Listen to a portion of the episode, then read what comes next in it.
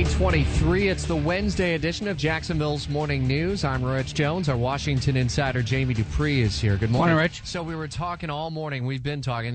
I mean, if you've caught any of the news today, you've heard about Trump's tit for tat with his Univision anchor. You were saying last time that we were talking this morning that when Trump invited him back in, it was a bit dangerous territory for him to engage him in conversation for upwards of 5 minutes on immigration. Well, I just think, look, it was one of those moments that could have gone the wrong way for a candidate. And to me, Trump has the experience in that this sort of theater mode, and you can't say that that's not part of a presidential race, because it is. I know issues should be most important, but you and I know that sometimes there are those moments, and this was one of those where it could have gone the wrong way. But I think Trump almost knew what was going on instinctively. He caught himself a few times and seemed to tone his voice down into a more polite voice. And when, you know, this was an almost 5 minute back and forth with Jorge Ramos when he was, after he was booted out, then he was allowed back in.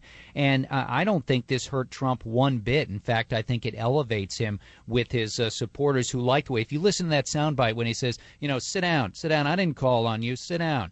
I mean, that's that people like that about Trump, that he is like that, and he's so frank. You know, interestingly enough, when you get into the issue, the underlying issue of immigration, Rich, I mean, face it, Trump has been all over the place on immigration in recent years. He's only a recent convert to this sort of get-tough strategy of many in the GOP. But you know what? His supporters don't care. They don't care about those details. They are just simply with him because of the way he does it. And boy, does he have supporters in several states. Listen, he's the new polls. These are new polls.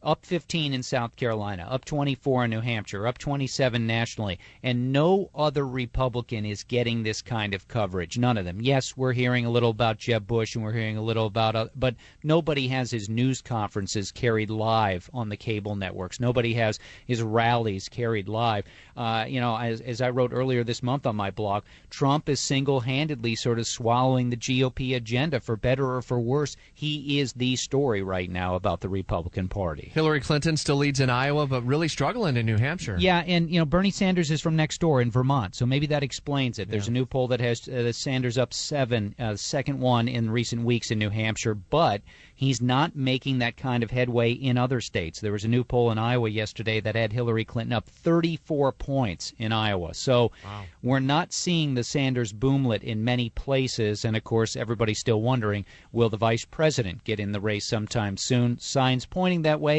but no final decision as yet. Be interesting to hear your updates a little bit later this morning with Herman Cain on Donald Trump and the Univision tit for tat. Back with Herman at 11, with Sean at 4, and of course a lot more on Twitter.